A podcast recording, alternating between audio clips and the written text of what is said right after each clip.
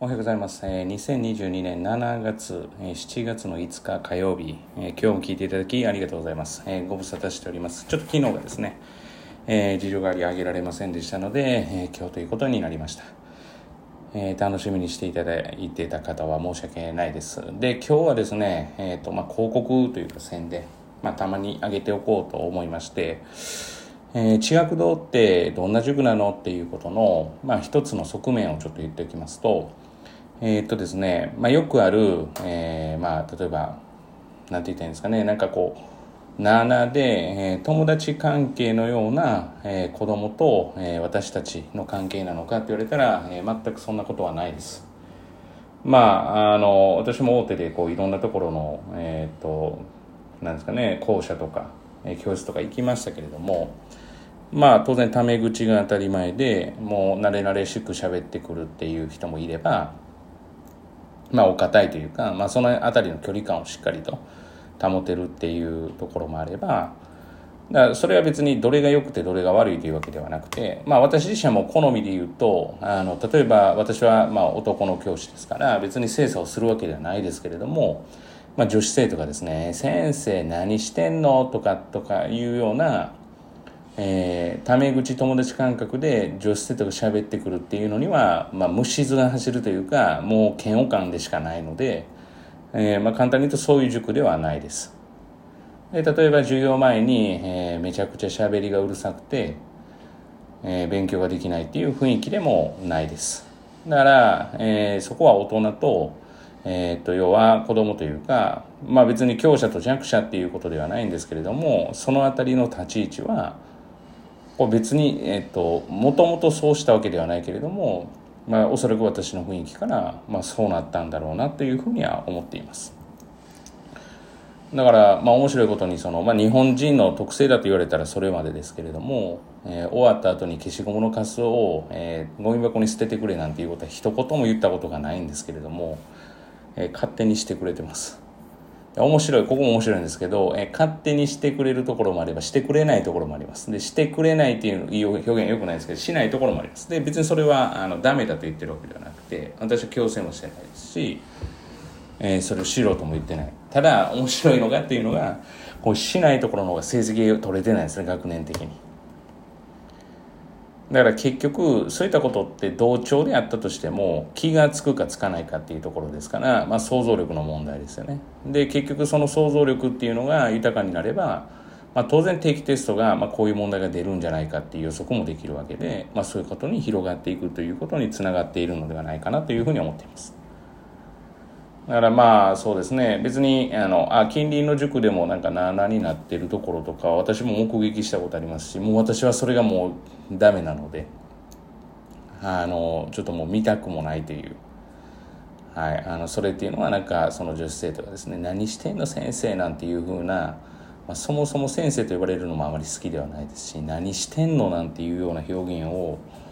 もう自分の娘と同じぐらいの要は、えー、年齢差がある生徒から言われてそれを当たり前の子のように甘んじて受け入れてる大人の方も大人だっていうふうに思っているのでまあその2人の関係が、えー、ちゃんとそれで成り立っているんだったら文句はないということです。私が嫌なだけですから、はい、好きではないという、まあ、あまり好きではないとか言ったらなんか堅物だなとかって思われるかもしれませんがそこに関してはもう絶対それですだからうちの、えー、っと例えば女子生徒がえー、何してんの先生とかっていう言い方をすることはまずないです。そんな何かあったら、えー、慣れ慣れしくと言ったら変ですけれども、距離感誤ってくるところはないです。かといって、まあ私自身で言うと、距離がすごく遠いわけじゃないというふうに思っているので、まあ、そこはこう、しっかりとした距離を保ちながらできているのかなと。あとはまあ、あと、そうですね、まあ、意識させてるのは、えー、徒党を組まないと。集団にならないと何かできるできない人にはなるなっていうことは言ってます。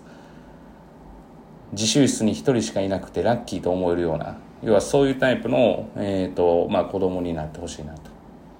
まあ、それと、えー、自分が身につけているものとか、えー、身につけているもしくは自分の、えー、ご両親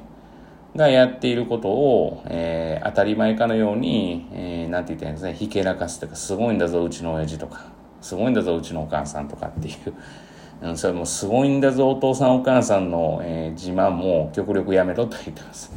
あなたの話じゃないよねっていう話です。だからまあ逆に言えば、えー、親御さんが、あの、表現ちょっと悪いですけど、大変したことがなくても子供がすごかった。もうこれ子供の力なわけで。まあそういう時っていうのは私たちは何も関係ないっていう親の姿が正しいんじゃないかなと私は思ってるとです。逆もしかりですね。まあ例えばお父さんが社長してて、まあね、年、年商で言うとあれですけど、まあ年商がまあ仮に100億ぐらいあって、